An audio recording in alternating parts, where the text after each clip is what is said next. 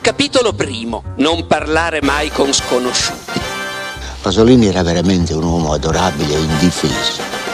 Come scrive, eh, di solito rispondevo eh, da sinistra a destra. It di Stephen King è il mio libro del cuore. Volevo dirle, ma d'inverno, quelle anatre, dove diavolo finiscono? La gatta era partita, era partita davvero.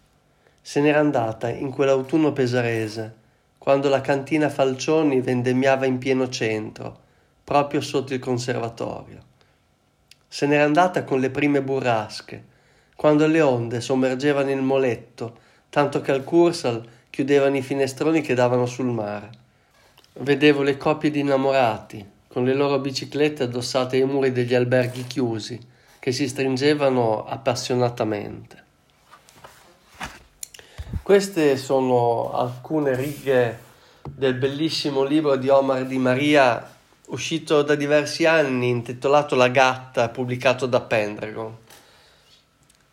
L'estate del 66 a Pesaro vede Sansone, detto Sone, eh, un giovane di 17 anni, fare la stagione estiva come cameriere al Cursal, un locale allora molto di moda. È un momento delicato della sua vita, ha abbandonato gli studi e si è innamorato di una ragazza più grande di lui, Alice Composti detta la gatta, bionda, bellissima e molto simile alla Bardot. La gatta si sta preparando per andare a Roma in cerca di fortuna, di una parte in un film, in un fotoromanzo. E Sone non ha ancora compiuto i 18 anni e dovrà aspettare l'inizio del 67 per raggiungerla. È un libro molto intenso, scritto da Di Maria con una prosa asciutta e diretta che a me piace moltissimo. E molto particolari sono le, le, descrizioni della città, delle città, di, prima di Pesaro, poi di Roma e c'è anche un cameo a Bologna.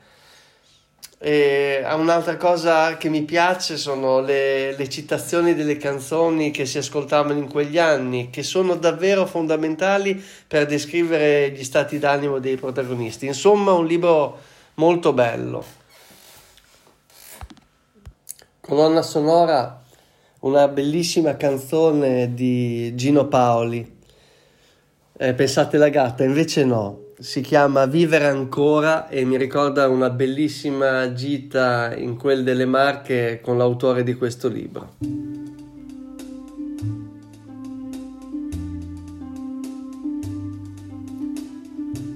Vivere ancora soltanto per un'ora e per un'ora averti fra le braccia e far sparire per sempre dal tuo viso ogni incertezza che ti tormenta ancora.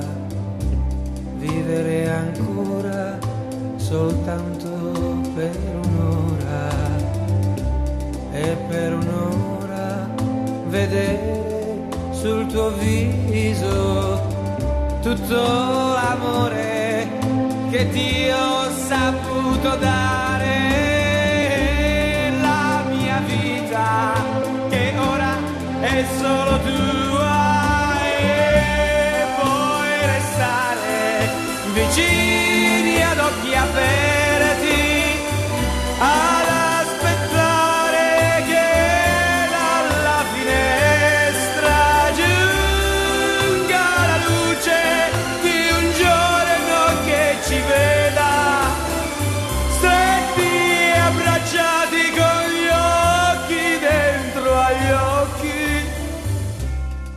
poter vedere in una stanza buia con gli occhi chiusi quello che vogliamo poter sentire vicino alla mia mano. I tuoi capelli